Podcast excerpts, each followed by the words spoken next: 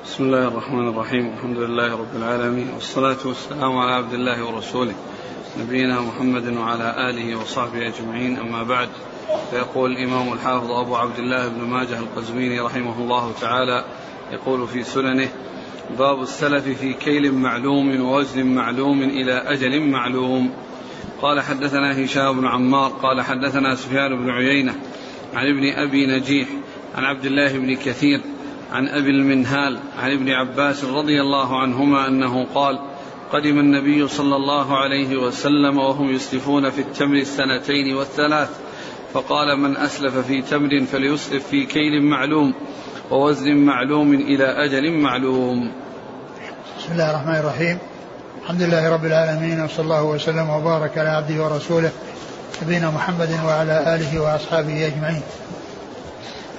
أما بعد يقول الإمام ابن ماجه رحمه الله باب في السلف في الكيل. باب السلف في كيل معلوم ووزن معلوم. باب السلف في كيل معلوم ووزن معلوم. إلى أجل معلوم. إلى أجل معلوم. يعني أن السلف الذي هو تعجيل الثمن وتأجيل المثمن سائغ وجائز ولكنه لا بد فيه من تحديد الشيء المسلم فيه يعني إذا كان مكيلا فيكون بالكيل وإذا كان موزونا فيكون بالوزن وأيضا لابد من الأجل يعني لا يكون مفتوحا لأن عدم التأجيل وعدم التأجيل وعدم ضرب الأجل يؤدي إلى الخصام بحيث يعني لا يعرف متى يحل الحصول على المسلف فيه. والسلف هذا هو السلف ويقال له السلم. والسلف لغة أهل الحجاز والسلم لغة أهل العراق. يعني أن أهل العراق الغالب عندهم تعبير بالسلم والأهل الحجاز السلف. ومما يوضح التمييز بين لغة أهل العراق ولغة أهل الحجاز تذكر الحديث الذي أورده المصنف وهو أنه قدم المدينة وهم يسلفون. يسلفون هكذا بذكر السلف لأنهم في الحجاز وهي لغة أهل الحجاز. فإذا السلف لغة الحجاز ويرشد إليها الحديث لأن قال يسلفون. ما قال يسلمون؟ لأن السلم هو بمعنى السلف ولكن ذاك لغة العراق الحجاز العراق وهذا لغة أهل الحجاز. ف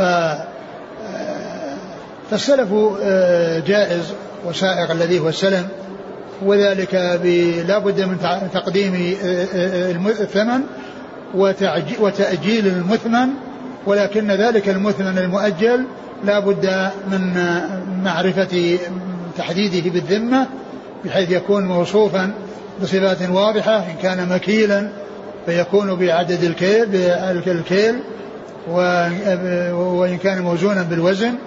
وأيضا لابد من الأجل. نعم.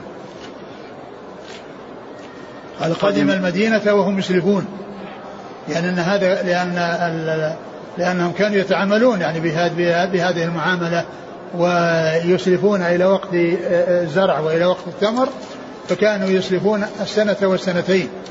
يعني ضرب أجل. فالرسول عليه الصلاة والسلام قال من أسلف فليسلف في كيل معلوم أو وزن معلوم إلى أجل معلوم.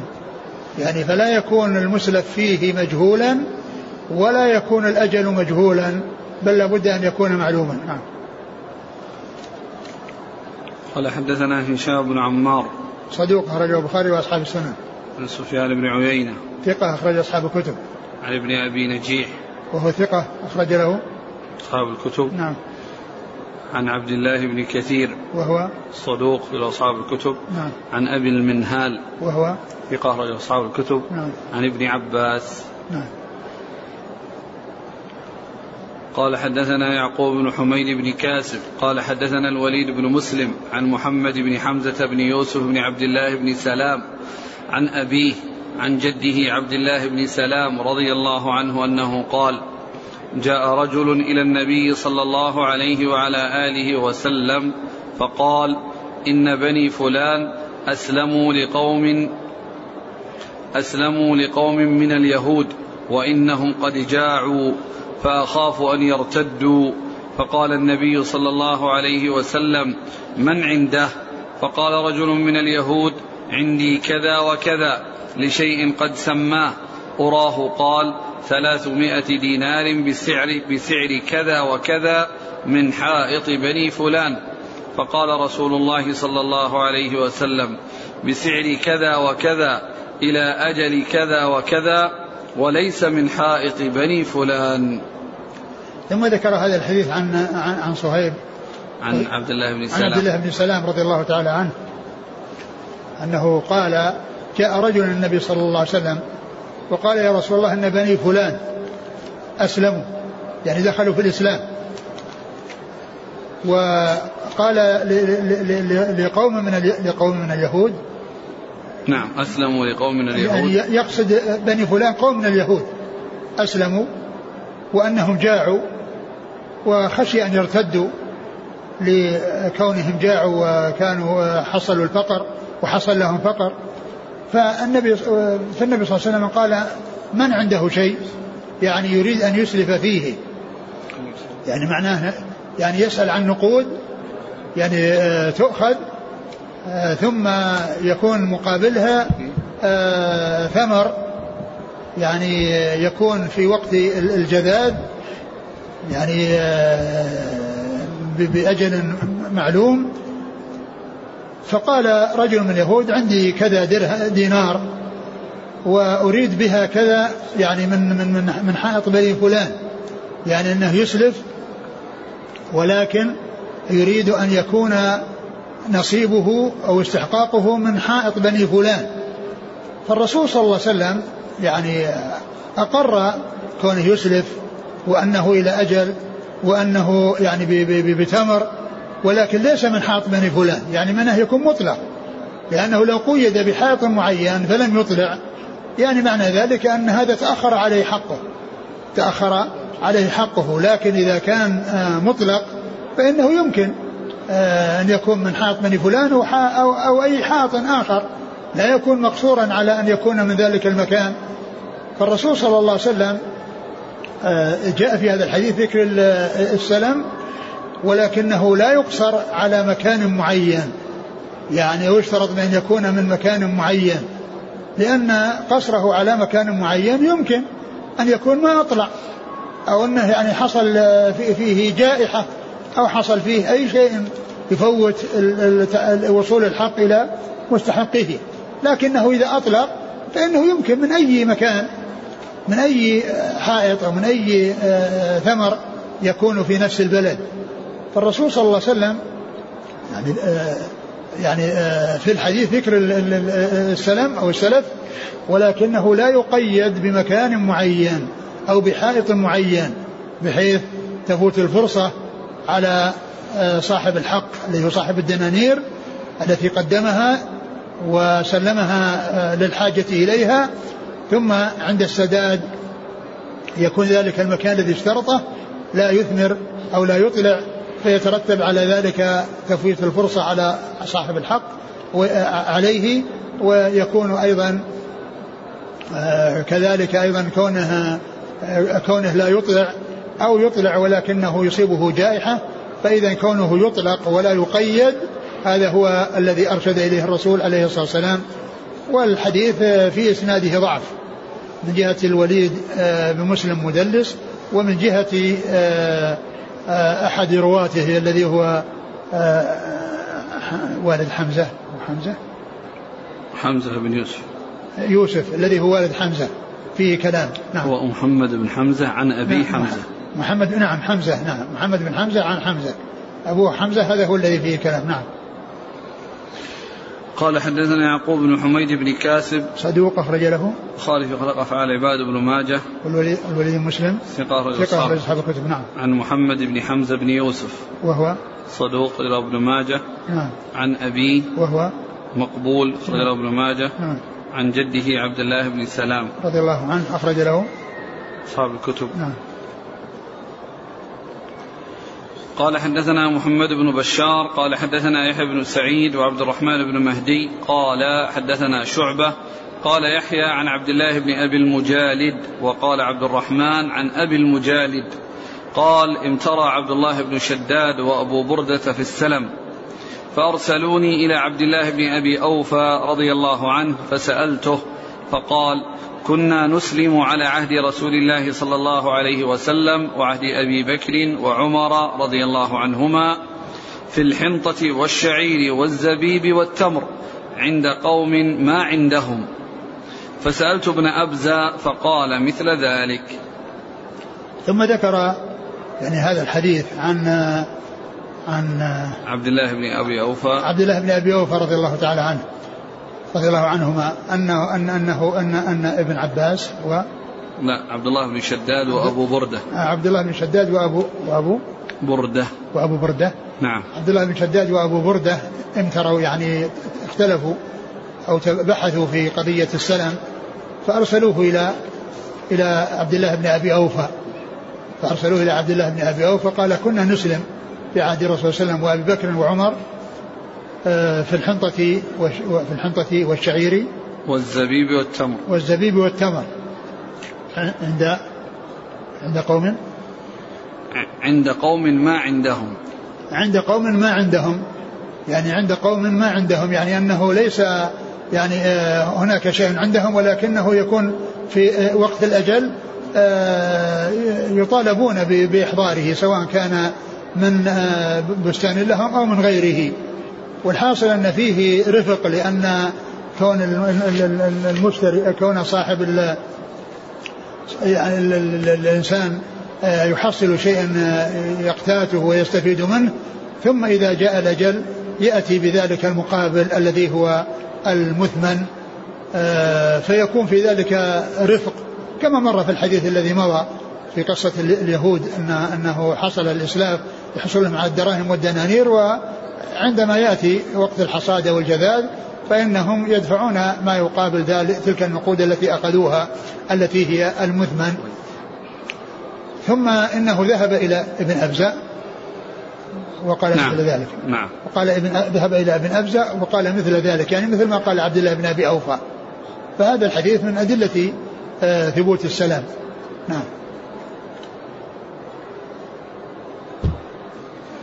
في النسخ ترى عبد الله بن شداد وأبو برزة.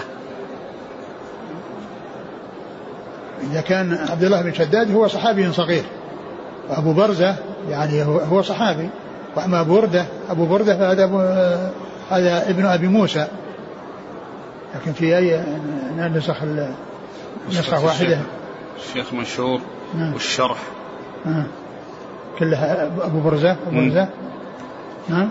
نعم. نعم هذا كل يعني يعني أبو برزة صحابي وأبو بردة آه، تابعي. الحديث ذكره الحافظ في البلوغ. قال وعن عبد الرحمن بن أبزة وعبد الله بن أبي أوفى قال كنا نصيب المغانم مع رسول الله صلى الله عليه وسلم وكان يأتينا أنباط من أنباط الشام فنسلفهم في الحنطة والشعير والزبيب. وفي رواية والزيت إلى أجل مسمى. قيل أكان لهم زرع؟ قال ما كنا نسألهم عن ذلك. نعم. رواه البخاري. نعم يعني ما كانوا يسألونهم يعني عندهم شيء ولا ما عندهم شيء. وإنما يسلفون إلى ذاك الوقت. إلى ذاك الوقت الذي توجد فيه هذه الأشياء دون أن يكون يعني آآ آآ مقيدا بأن يكون عندهم شيء أو يكون حائط لهم معين مثل ما مر في الحديث السابق. قال يعني ليس من حائط بني فلان وإنما يكون مطلقا. نعم.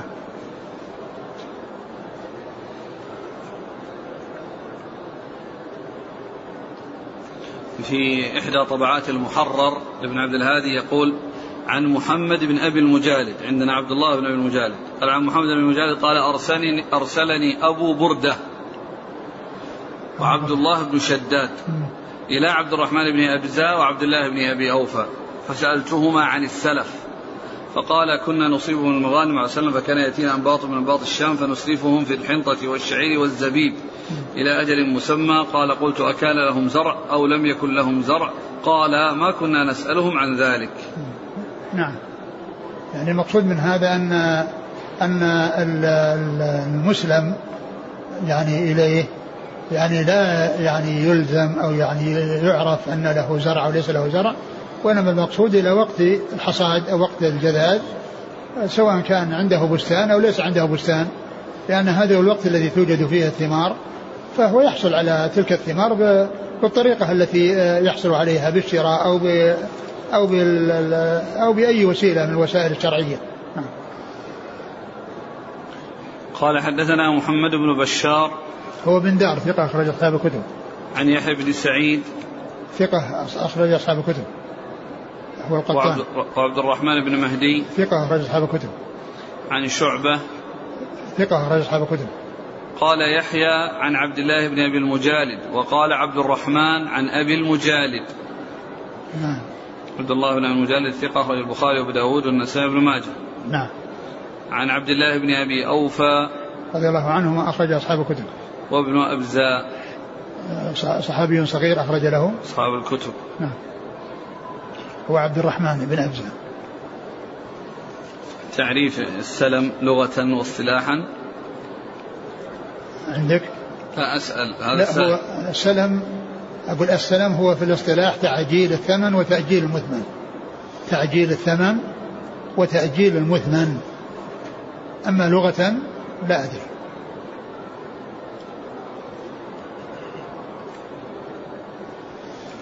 وهو بمعنى السلف.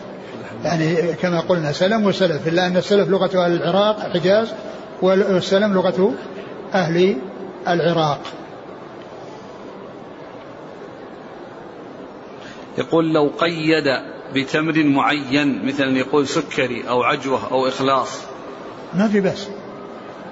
نعم لأنها متفاوتة في الأسعار.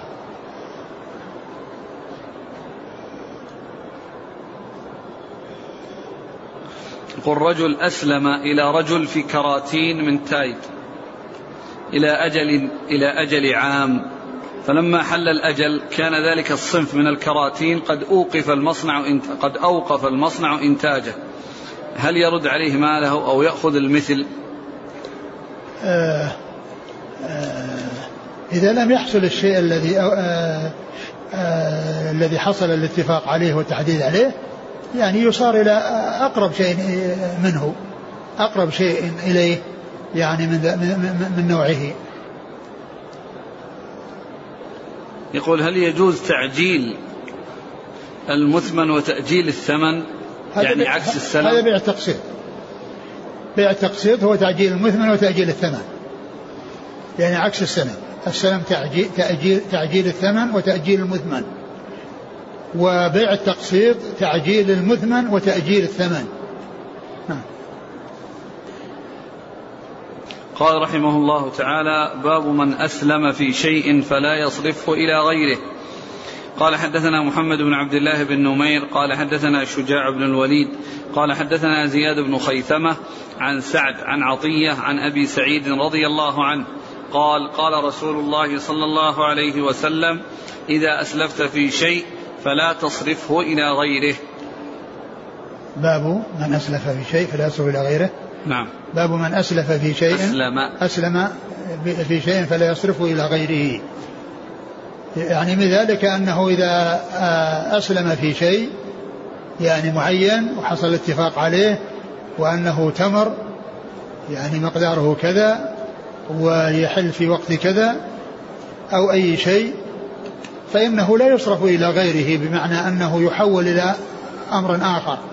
بدل ما يكون تمر آه، يجعله مثلا بر أو يجعله آه، يعني أي نوع من الأنواع. وإنما نفس الذي حصل عليه الاتفاق هو الذي يبقى. لكن إذا تعذر إذا إذا تعذر يعني ذلك الذي أسلم فيه فيعني صرفه إلى شيء آخر يعني آه، يحصل به السداد ويحصل به الوفاء. يعني فيما إذا كان قريبا منه ولم يتيسر آه، المسلف فيه فإنه لا بأس بذلك يكون يصرف إلى غيره عند الحاجة أما بدون حاجة فإن الأمر يبقى على ما هو عليه. لأن الاتفاق حصل على شيء معين فيبقى ذلك المعين الذي حصل الاتفاق عليه ولا آه، يعني يحصل بيع لذلك الذي في الذمة. إلى يعني شيء آخر ينقل إليه إلا عند الضرورة لأنه لا يمكن إما أن ترد النقود على صاحبها أو أنه يعطى شيئا مقابل ذلك الذي أسلم فيه ولم آه، يتحقق له. نعم. الإسناد؟ قال حدثنا محمد بن عبد الله بن نمير ثقة أخرج أصحاب الكتب. عن شجاع بن الوليد وهو؟ صدوق له أوهام أخرجه أصحاب الكتب. نعم. عن زياد بن خيثمة وهو؟ ثقة أخرجه مسلم وأصحاب السنن. نعم. عن سعد. سعد هو؟ لا بأس به أخرج البخاري وأبو داود الترمذي وابن ماجه. نعم. عن عطية. عطية العوفي وهو؟ صدوق يخطئ كثيرا أخرج البخاري في المفرد وأبو داود الترمذي وابن ماجه. نعم. عن أبي سعيد. ابن سعيد الخدري رضي الله عنه. وهذا الحديث علته عطية العوفي فهو غير صحيح ولكن معناه صحيح ناحية أن السلم على ما هو عليه وعند التعذر يمكن أن يحول إلى غيره.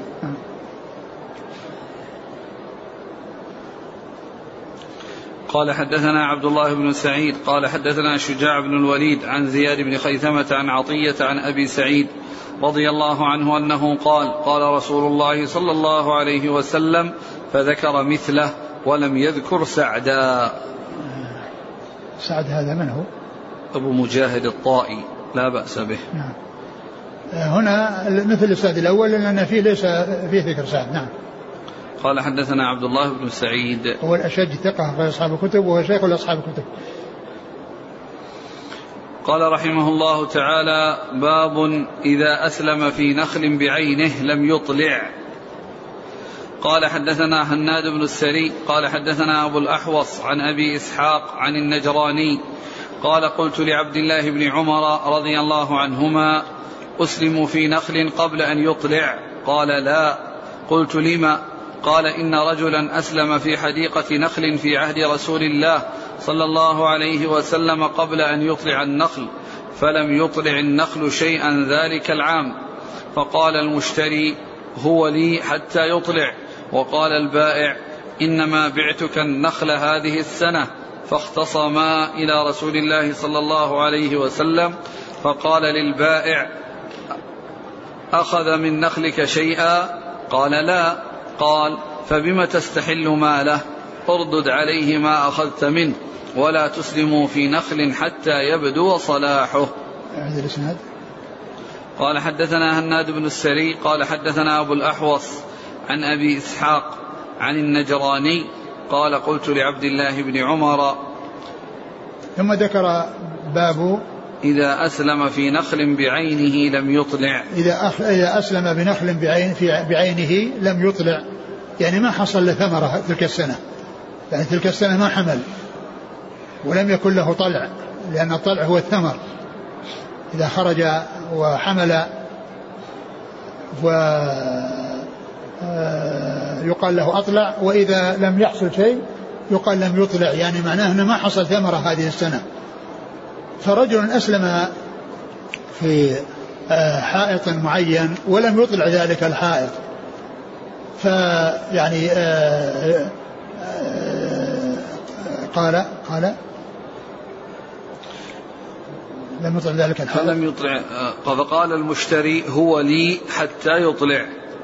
يعني هو لي حتى يطلع. يعني أن هذا النخل يعني آه، طلعه يعني آه، إذا إذا أطلع في المستقبل فإنه يكون لي. فقال لا إنما إنما بعتك بعتك هذه السنة. يعني ثمرة هذه السنة. فاختصم إلى النبي صلى الله عليه وسلم وقال هل أخذ من نخلك شيئا؟ قال لا. قال بأي شيء تستحق آه، نقوده. بأي شيء تستحق نقوده. ثم قال إذا أسلف أحدكم فلا. حتى ولا يبدو تسلموا في نخل حتى يبدو صلاحه ولا تسلموا بنخل حتى يبدو صلاحه يعني هذا الحديث غير صحيح. ويعني في إسناده ضعف من جهة أن فيه النجراني. ومن جهة وأما من حيث المتن فإن فيه آه، كون صاحب ذلك النخل قال آه، إنه يعني يستحق تلك النقود بدون مقابل. وهذا فيه نكارة. والأمر الثاني كون النبي صلى الله عليه وسلم قال لا تسلفوا بالنخل حتى يطلع. ومن المعلوم أن الأحاديث الصحيحة جاءت بأنه كانوا يسلفون سنة وسنتين. يعني ليست القضية مرتبطة بكون النخل حمل أو لم يحمل وإنما قبل ذلك بمدة طويلة. يعني قبل ذلك بسنة أو سنتين. كما كان أهل المدينة يفعلون ذلك والرسول صلى الله عليه وسلم أقرهم على ذلك. قال من أسلف فليسلف في كلمة معلوم وزن معلوم إلى أجل معلوم. ف يعني الحديث من ناحية المتن فيه نكارة من جهة أن الإسلاف لا يكون إلا إذا أطلع ومن المعلوم أن الإسلاف يكون بعد قبل ذلك بمدة طويلة وأيضا من جهة أن يكون صاحب البستان آه، أراد أن آه، يأخذ تلك النقود التي وصلت إليه بدون مقابل. وهذا فيه نكارة ففيه ضعف من جهة الإسناد ونكارة من جهة المتن. نعم. السلم يجوز أن يكون بشيء معين أو بشيء موصوف في الذمة. لا شيء موصوف في الذمة لكن ما ما يكون معين في حائط معين حائط هو عينه هنا. هنا عين فيه هذا نعم. وأيضا كذلك. من دلالة أنه وأيضا كذلك يعني يكون يعني عين في حائط. وقد مر في الحديث ذاك اللي قال الحديث اللي فيه ضعف أيضا اللي قال ليس في حائط كذا. نعم ليس من حائط بني فلان. نعم. قال حدثنا هناد بن السري ثقة أخرج أصحاب كل البخاري في خلق أفعال العباد ومسلم وأصحاب السنة. عن أبي الأحوص سلام بن سليم الحنفي ثقة أخرج أصحاب الكتب. عن أبي إسحاق وهو السبيعي عمرو بن عبد الله الهمداني ثقة أخرج أصحاب الكتب. عن النجراني وهو مجهول. وزن أبو داود بن ماجه. نعم. عن عبد الله بن عمر. نعم. قال رحمه الله تعالى باب السلم في الحيوان قال حدثنا هشام بن عمار قال حدثنا مسلم بن خالد قال حدثنا زيد بن أسلم عن عطاء بن يسار عن أبي رافع رضي الله عنه أن النبي صلى الله عليه وسلم استسلف من رجل بكرا وقال إذا جاءت إبل الصدقة قضيناك فلما قدمت قال يا أبا رافع اقض هذا الرجل بكرة فلم أجد إلا رباعيا فصاعدا. فأخبرت النبي صلى الله عليه وسلم فقال أعطه فإن خير الناس أحسنهم قضاء. أعد المتن استسلف النبي صلى الله عليه وسلم من رجل بكرا وقال إذا جاءت إبل الصدقة قضيناك. فلما قدمت قال يا أبا رافع اقض هذا الرجل بكرة فلم أجد إلا رباعيا فصاعدا. فأخبرت النبي صلى الله عليه وسلم فقال أعطه فإن خير الناس أحسنهم قضاء. بعده؟ قال حدثني أبو قال حدثنا أبو بكر بن أبي شيبة قال حدثنا زيد بن الحباب قال حدثنا معاوية بن صالح قال حدثني سعيد بن هانئ قال سمعت العرباض بن سارية رضي الله عنه يقول كنت عند النبي صلى الله عليه وسلم فقال أعرابي اقضني بكري فأعطاه بعيرا مسنا. فقال الأعرابي يا رسول الله هذا أسن من بعيري. فقال رسول الله صلى الله عليه وسلم خير الناس خيرهم قضاء. ثم ذكر باب السلف في الحيوان. والسلف كما عرفنا هو تعجيل الثمن وتأجيل المثمن لأنه بيع. وقد ذكر المصنف هنا حديثين وهما يعني أظهر في القرض وليس في السلف. والقرض يقال له سلف لأن السلف يطلق على السلام ويطلق على على القرض الذي هو يعني فيه إرفاق وإحسان بحيث يعطي الإنسان يعني شيء ثم يستوفيه فيما بعد. يستوفيه منه فيما بعد يعني على قدر على قدر المقرض ولا يكون هناك اتفاق على أخذ أحسن منه. لأنه آه، قد أجمع العلماء على أن كل قرض جر نفعا فهو ربا. لكن آه، صاحب القرض إذا آه، وفى ومن غير اشتراط وعند السداد يعني أعطى بشيء أكثر أكثر لا بأس به. وإنما المحذور كونه يتفق على الزيادة أو على النفاسة وأن يكون أحسن وأجود فيكون من قبيل كل قرض جر نفعا فهو ربا. أما إذا حصل عند السداد وعند الاقتضاء أو القضاء فإن كون المقترض يعطي أكثر أو يعطي أحسن مما اقترض فإن ذلك لا بأس به لأنه جاء أن خير الناس أحسنهم قضاء. ومر في الحديث الذي رحمه الله سمحا إذا باع سمحا إذا اشترى سمحا إذا قضى سمحا إذا اقتضى. يعني عندما يؤدي الحق يعني كونه يكون سمحا. بحيث يؤديه بطيب نفس وقد يزيد فيه فإن ذلك سائر سواء كان قرضا أو بيعا. سواء كان قرضا أو بيعا.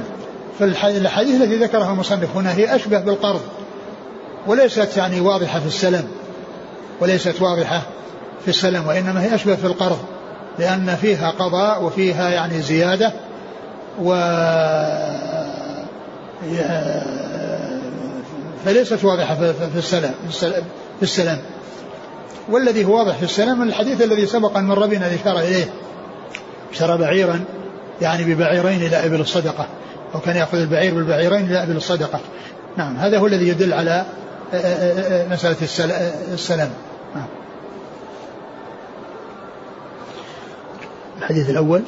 استسلف من رجل بكرا وقال إذا جاء. البكر هو الفتي من الإبل. يعني فتي من الإبل يعني آه، آه، قوي يعني في مقتبل سنه يعني ليس كبيرا. نعم. فقال إذا جاء. إبل الصدقة قضيناك. نعم. فلما قدمت قال يا أبا رافع اقضي هذا الرجل بكرة فلم أجد إلا رباعيا فصاعدا. يعني رأى يعني وجد كبيرا يعني أكبر من السن الذي كان اقترضه أو استسلفه من قبل. فقال إني ما وجدت يعني شيء يماثله ولكن وجدت آه، رباعيا. رباعي هو الذي آه، إنه دخل في السنة السابعة يعني كبير. معلوم أن أن آه، الأموال الزكوية الأموال الزكوية يعني المطلوبة في في الزكاة هي آه، آخرها الجذعة. آخرها الجذعة وهي التي آه، أكملت الرابعة ودخلت الخامسة. ومعلوم أن تلك كلها لا تجزي في الأضحية لأن أقل ما يجزي في الأضحية الثاني الذي أكمل أكمل الرابعة ودخل الخامسة. يعني معناه أن الثاني هو فوق الجذعة وهو, وهو أقل شيء يجزي في الأضحية. وهنا قال أنه لم يجد إلا رباعيا وقيل الرباعي الذي له سبع سنين. فقال أعطه إياه فإن خير الناس أحسنهم قضاء يعني معناها أعطى أكثر مما عليه من الحق صلوات الله وسلامه وبركاته عليه. ودل هذا على أن القضاء في القرض أنه يجوز بأكثر وإنما المحذور أن يكون عن مشارطة أو مواطأة. مشارطة أو مواطأة على أساس أنه يزيده. نعم. الثاني حديث العرباض. كنت عند النبي صلى الله عليه وسلم فقال أعرابي اقضني بكري فأعطاه بعيرا مسنا فقال أعرابي يا رسول الله هذا أسن من بعيري. فقال صلى الله عليه وسلم خير الناس خيرهم قضاء. وهذا مثل الذي قبله. كان يعني آه، عليه آه، اقترض منه أو استسلف منه آه، يعني بعيرا وأعطاه أسن منه فقال الأعرابي لما أمر له بذلك السن الذي هو أكبر من سن بعيره الذي أخذه منه الرسول صلى الله عليه وسلم قال إنه أسن قال آه إن خير الناس أحسنهم قضاء يعني خذه ولا بأس بذلك ولو كان أكبر من حقك. نعم. قال حدثنا هشام بن عمار نعم. عن مسلم بن خالد وهو؟ صدوق كثير الأوهام أخرج له أبو داود وابن ماجه. نعم. عن زيد بن أسلم. ثقة أخرج أصحاب الكتب. عن عطاء بن يسار. ثقة أخرج أصحاب الكتب. عن أبي رافع. رضي الله عنه أخرج له. أصحاب الكتب. نعم. عن أبي قال حدثنا أبو بكر بن أبي شيبة. ثقة أخرج أصحاب الكتب إلى الترمذي. عن زيد بن الحباب.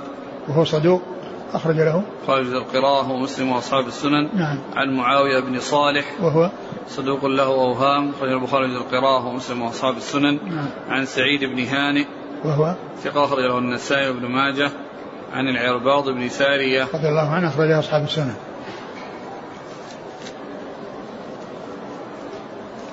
يقول هل يجوز لمن رد قرضه بأكثر مما أعطى أن لا يقبل ما زاد عن حقه؟ له لكن إذا كان الذي أعطاه يعني يتأثر بذلك فلولا ألا ألا يقبل.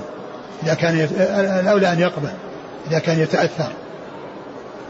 أو كذلك إذا كان يعني ال...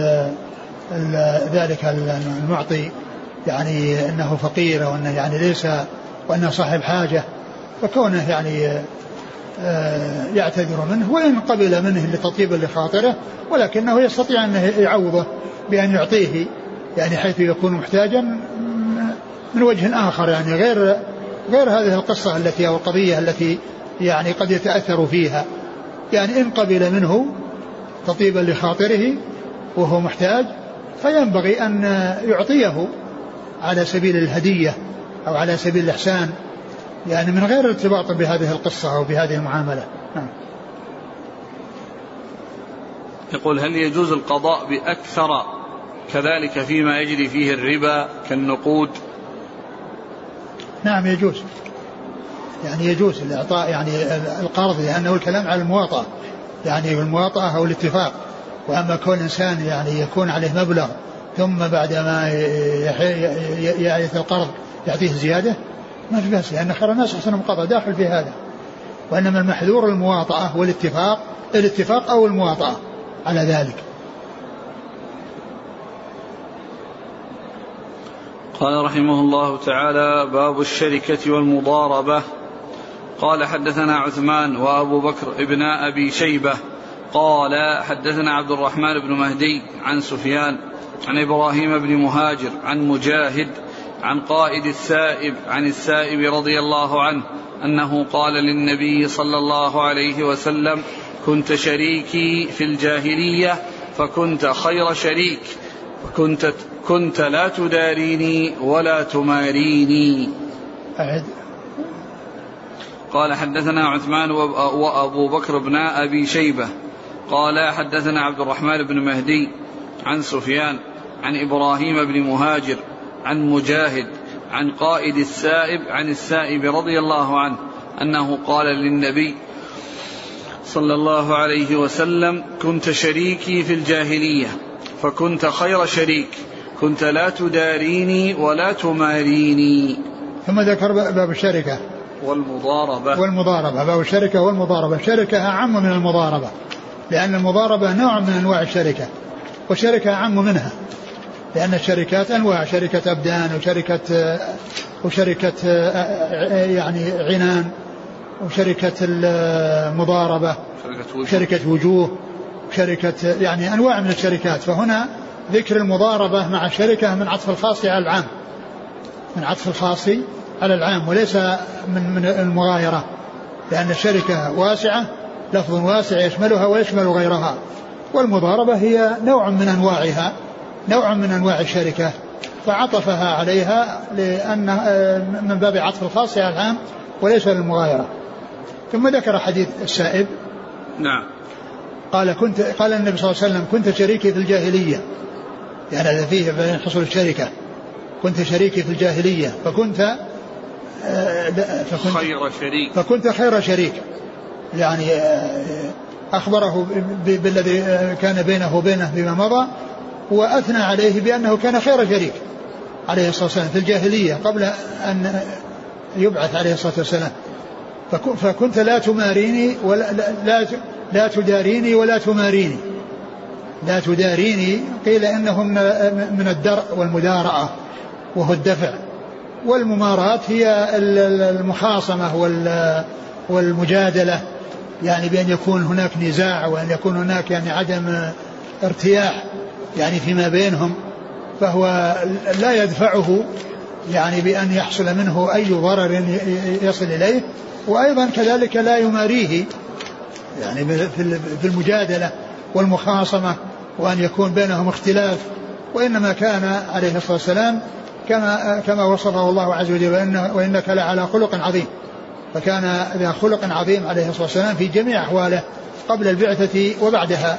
صلوات الله وسلامه وبركاته عليه. وهذا من الثناء عليه في قبل أن يبعث عليه الصلاة والسلام. هذا من ثناء من شريك له. يعني كانت معاملته إياه وكانت هذه الصفات التي وصفه بها كان قبل أن يبعث صلوات الله وسلامه وبركاته عليه. ففيه إثبات الشركة. نعم. قال حدثنا عثمان وأبو بكر بن أبي شيبة عثمان آه، آه، بن أبي شيبة هو عثمان بن عثمان بن محمد عثمان بن محمد بن أبي شيبة وهو ثقة أخرج أصحاب الكتب إلا الترمذي وإلا النسائي فأخرج له في عمل اليوم والليلة. عن عبد الرحمن بن مهدي عن سفيان وأخوه أبو بكر آه، ثقة أخرج أصحاب الكتب إلا الترمذي. و عن عبد الرحمن بن مهدي عن سفيان. سفيان هو الثوري ثقة أخرج أصحاب الكتب. عن إبراهيم بن مهاجر. وهو؟ صدوق لين الحفظ. نعم. وجله مسلم وأصحاب السنن. نعم. عن مجاهد. وهو ثقة أخرج أصحاب الكتب. عن قائد السائب. وهو؟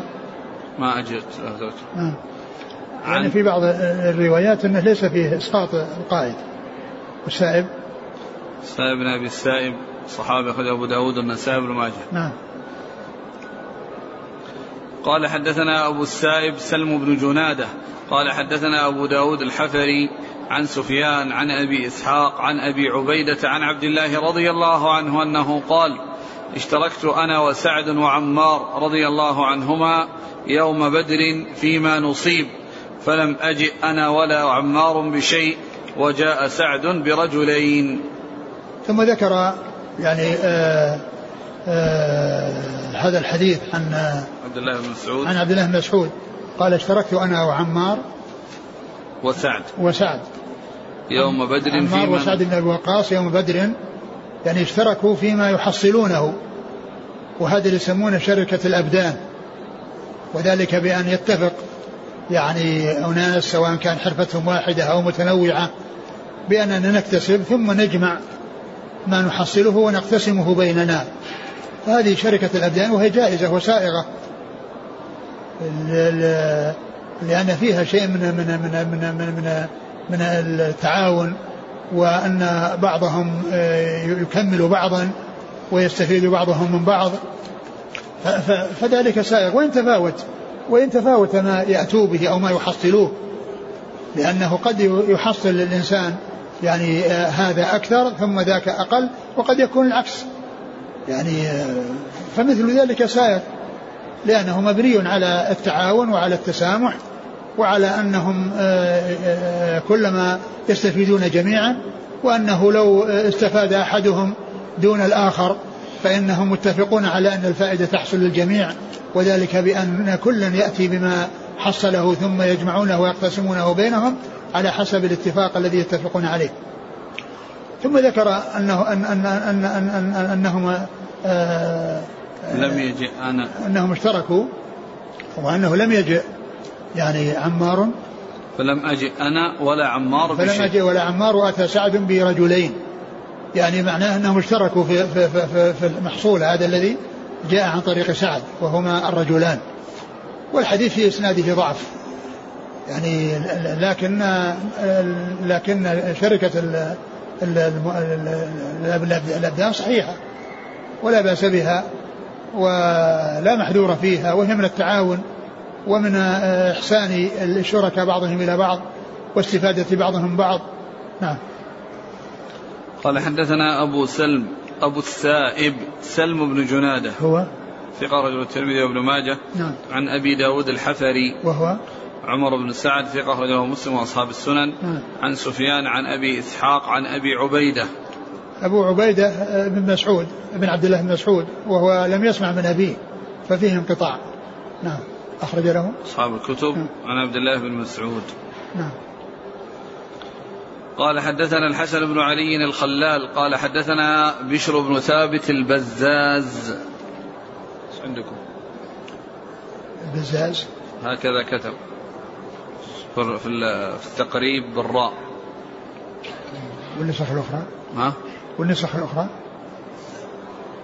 وزار وزار بزار نعم. نعم. لأن قال حدثنا بشر بن ثابت البزار. نعم. قال حدثنا نصر بن القاسم عن عبد الرحيم بن داود عن صالح بن صهيب عن أبيه رضي الله عنه أنه قال قال رسول الله صلى الله عليه وسلم ثلاث فيهن البركة البيع إلى أجل والمقارضة وإخلاط البر بالشعير للبيت لا للبيع.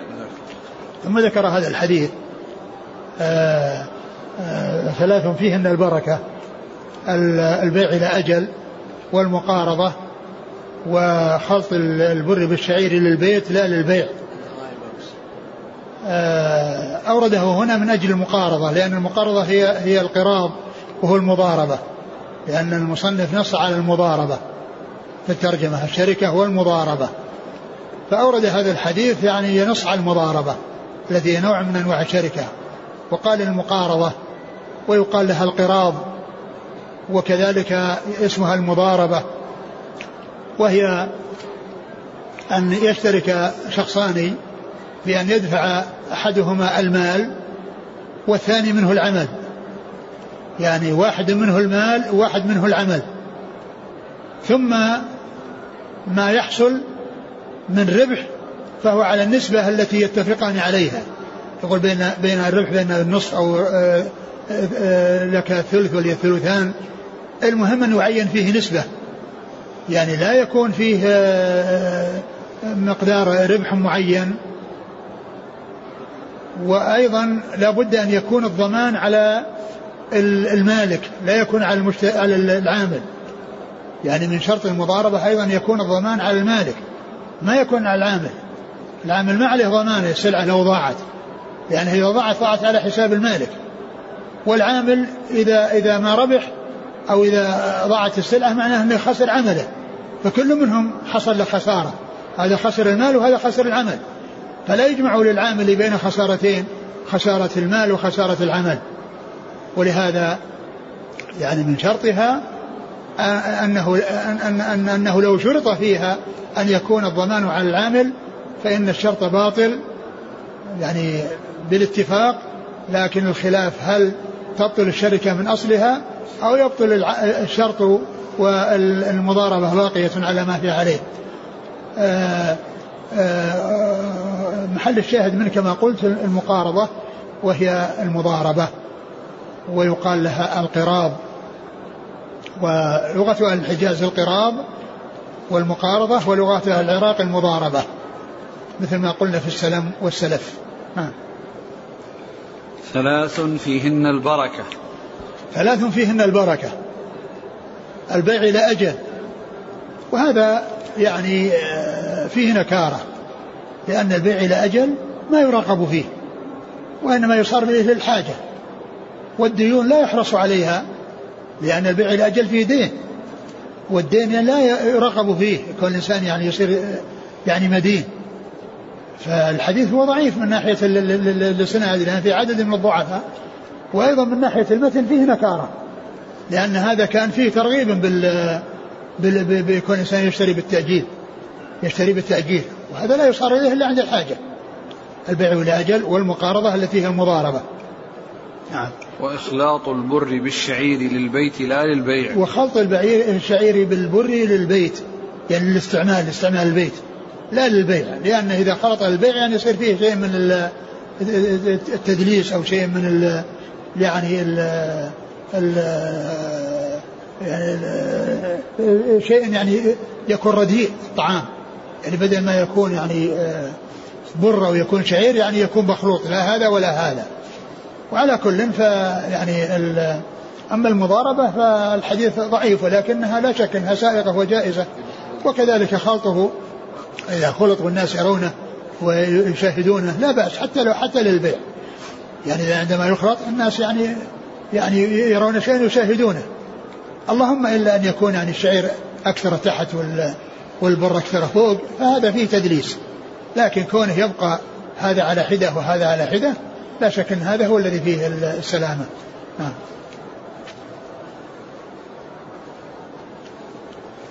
قال حدثنا الحسن بن علي الخلال هو ثقة أخرج أصحاب الكتب إلا النسائي. عن بشر بن ثابت البزار. وهو صدوق البخاري تعليقا ابن ماجه. نعم. عن نصر بن القاسم. وهو؟ مجهول نعم. ابن ماجه. نعم. عن عبد الرحيم بن داود. وهو؟ مجهول نعم. ابن ماجه. نعم. عن صالح بن صهيب. وهو؟ مجهول الحال أخرجه نعم. ابن ماجه. نعم. عن أبيه صهيب الرومي. رضي الله عنه أخرج له. صاحب الكتب. نعم. في ثلاثة في الإسناد كلهم مجاهيل. نعم.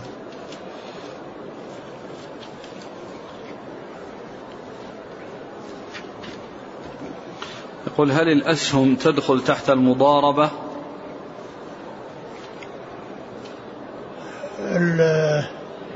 المضاربة هي رأس مال من النقود تعطى للعامل والعامل يشتغل فيها والعامل يشتغل فيها وإذا حصل ربح فهو يعني بينهما على النسبة التي يتفقان عليها يتفقان عليها.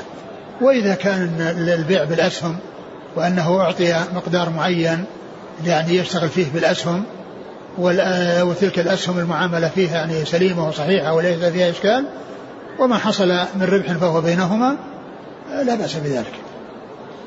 لكن على النسبة كما عرفنا لأن المضاربة ما تكون إلا بنسبة معينة. ما يقول أن لي كذا وأنت لك كذا أو لمقدار معين والباقي لك بل لابد أن يكون بنسبة لو حصل أي شيء قليل أي أي أي شيء قليل اشتركوا فيه. ولو حصل كثير اشتركوا فيه. نعم. يقول عندنا في المضاربة يشترط العامل مع النسبة أن يأخذ راتبا ثابتا. فهل يجوز؟ لا ما يجوز. يعني يعني معناه يعني ما صارت مضاربة. نعم. ما حكم تأجير السيارة بمبلغ شهري بأن يتحمل المالك ما يتعطل من بالمحرك أو ما يتعطل أو يخرب من هيكل السيارة. لا ما يقول ما حكم تأجير سيارة بمبلغ شهري؟ بأن يتحمل المالك ما يتعطل في محركها وما يتعطل في هيكلها فعلى السائق.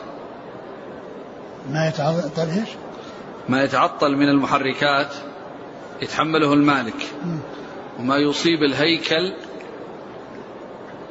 يتحمله المستأجر هذا السائق. آه، قضية آه، كون هذا يتحمل كذا ويتحمل كذا لا أدري. لكن كون السيارة تؤجر بمقدار معين سواء يوميا أو شهريا ويأخذ المالك يعني الأجرة يعني على حسب الاتفاق بينهم هذا لا بأس به. وكذلك أيضا لو عمل فيها مثل ما يعمل في المضاربة بأن يقول اشتغل فيها وما تحصله يعني بيني وبينك لك لي النصف ولك النصف أو لي الثلث ولك الثلثان. أما قضية يعني قضية أن يكون يعني هذا عليه كذا وهذا عليه كذا لا أدري. قال رحمه الله تعالى باب مال الرجل من مال ولده. قال حدثنا أبو بكر بن أبي شيبة قال حدثنا ابن أبي زائدة عن الأعمش عن عمارة بن عمير عن عمته عن عائشة رضي الله عنها أنها قالت قال رسول الله صلى الله عليه وسلم إن أطيب ما أكلتم من كسبكم وإن أولادكم من كسبكم. ثم ذكر هذا الباب باب مال الرجل من مال ولده. يعني مال الرجل من مال مال الرجل من مال ولده. يعني الذي له من من مال ولده. يعني أن أن الوالد له حق على ولده. وذلك بأن يأكل من من من ماله وأن يأخذ ما يحتاج إليه من ماله. لكن لا يأخذ شيئا يضره ولا يجحف به لأن المال للولد وليس للوالد ولكن الوالد له حق. على ولده لأن ولده من كسبه. فكسب ولده يكون كسبا له فيستفيد منه لكن لا يتملكه ويعني يقضي عليه ويقول أنت أنا أخذ مالك وأنت تبقى بدون مال. هذا لا, لا يجوز هذا. وإنما الوالد له حق والولد عليه أن يحرص على أن يحسن إلى والده وأن يطيب خاطره وأن يكون عنه يكون عنه راض و وينفق ينفق عليه ويعطيه ما يحتاج إليه لكن ليس للوالد أن يستأصل مال ولده ويختص به دونه فإن ذلك غير سائر لا ضرر ولا ضرار له فائدة من دون أن يلحق بهذا الذي هو الولد مضرة. ثم ذكر هذا الحديث أن النبي صلى الله عليه وسلم قال إن أطيب إن أطيب ما أكلتم من كسبكم نعم. وإن أولادكم من كسبكم. إن أطيب ما أكلتم من كسبكم. يعني أطيب شيء يعني يأكله الإنسان هو ما حصل من كسبه. المشروع المباح الحلال. وإن أولادكم من كسبكم. لأن الولد هو من الوالد وهو فرع من الوالد وجزء من الوالد وتخلق من الوالد وله عليه حق الولادة. لأنه جزء منه وبضعة منه وعليه أي أن يحسن إليه. ولا يحصل بينه وبينه يعني شيء من من المشاحنة ومن العداوة عند عند المال. ولكن الوالد لا يكون آه، يعني آه، من قبله يكون مضرا بولده بحيث يعني يأخذ ماله ويبقيه بدون مال. هذا لا يجوز وكون الوالد يحرم ولده والده كون الولد يحرم ولده والده لا يجوز ولكن يعطيه ما يحتاجه وينفق عليه. وأما كونه يتملك أمواله ويتصرف فيها فليس له حق له الحق. نعم. قال حدثنا أبو بكر بن أبي شيبة عن ابن أبي زائدة. ثقة أخرج أصحاب الكتب. عن الأعمش. سليمان بن مهران ثقة أخرج أصحاب الكتب. عن عمارة بن عمير. وهو؟ ثقة أصحاب الكتب. نعم. عن عمته. نعم. عن عائشة. نعم. الحديث سبق أن مر في أول أول حديث في كتاب التجارات. في أول حديث في كتاب التجارات. إن أطيب ما أكل الرجل من كسبه وإن ولده من كسبه. أيوة. وهل الإسناد؟ يختلف. نعم. قال حدثنا أبو بكر بن أبي شيبة. معروف الرجال نعم. أبو بكر بن أبي شيبة؟ الأول هناك. آه، هنا لا هنا اللي معنا. هنا أبو بكر بن أبي شيبة. أول حديث. أبو بكر بن أبي شيبة وعلي بن محمد وإسحاق بن إبراهيم بن حبيب عن أبي معاوية عن الأعمش عن إبراهيم عن الأسود عن عائشة. نعم. يعني هذا إسناد آه، يعني صحيح ورجال ثقات. وذاك فيه العمة عمة عمارة وهي مجهولة وغير معروفة ولكن الحديث صحيح ب ب يعني بذاك الحديث الذي سبق أن مر عن عائشة. آه. قال حدثنا هشام بن عمار قال حدثنا عيسى بن يونس قال حدثنا يوسف بن إسحاق عن محمد بن المنكدر عن جابر بن عبد الله رضي الله عنهما أن رجلا قال يا رسول الله إن لي مالا وولدا وإن أبي يريد أن يجتاح مالي فقال أنت ومالك لأبيك. ثم آه، آه، ذكر حديث جابر بن عبد الله أن رجلا جاء إلى النبي صلى الله عليه وسلم وقال إن لي مالا وولدا. لي مالا وولدا. وإن أبي يريد أن يجتاح مالي. فقال عليه الصلاة والسلام أنت ومالك لأبيك؟ يعني أراد منه أن يبين له أن أباه له عليه حق لكن ليس معنى ذلك أنه آه، يستأصل ماله. يعني فالرسول عليه السلام بين له أهمية آه، شأن الوالد وعظم شأنه وأن عليه أن يحسن إليه وأن يبره وأن لا يقصر في حقه. لكن ليس معنى ذلك أنه له أن يأخذ ماله ويبقى بدون مال. ولهذا هو مهد للسؤال بقول لي ولد يعني معناه الولد انه ينفق عليهم ويحتاج إلى أن يحسن إليهم. وهذا يريد أن يأخذ ماله ويبقى بدون بدون شيء. يعني ما يستطيع أن ينفق على أولاده. فالرسول صلى الله عليه وسلم قال له أنت أنت ومالك لأبيك؟ يعني أراد أن يبين له عظم شأن الوالد لكن ليس المقصود أنه آه، يستأصل ماله. الرسول ما قال ليس لوالد ذلك الحق وإنما أرشد إلى عظيم شأن الوالد. لكن ليس معنى ذلك أن له أن يأخذ المال كله ويبقى بدون مال لأن هذا ظلم والظلم غير سائق. الرسول عليه الصلاة والسلام يقول لا ضرر ولا ضرار. نعم. قال حدثنا هشام بن عمار عن عيسى بن يونس. ثقة أخرج أصحاب الكتب. عن يوسف بن إسحاق. وهو؟ ثقة من أصحاب الكتب. عن محمد بن المنكدر. ثقة أخرج أخرج أصحاب الكتب. عن جابر بن عبد الله. نعم. قال حدثنا محمد بن يحيى ويحيى بن حكيم قال حدثنا يزيد بن هارون قال أخبرنا حجاج عن عمرو بن شعيب عن أبيه عن جده رضي الله عنه أنه قال جاء رجل إلى النبي صلى الله عليه وسلم فقال إن أبي اجتاح مالي فقال أنت ومالك لأبيك وقال رسول الله صلى الله عليه وسلم إن أولادكم من أطيب كسبكم فكلوا من أموالهم ثم ذكر هذا الحديث عن عبد الله بن عمرو عن عبد الله بن عمرو العاص. وهو مثل مثل ما تقدم.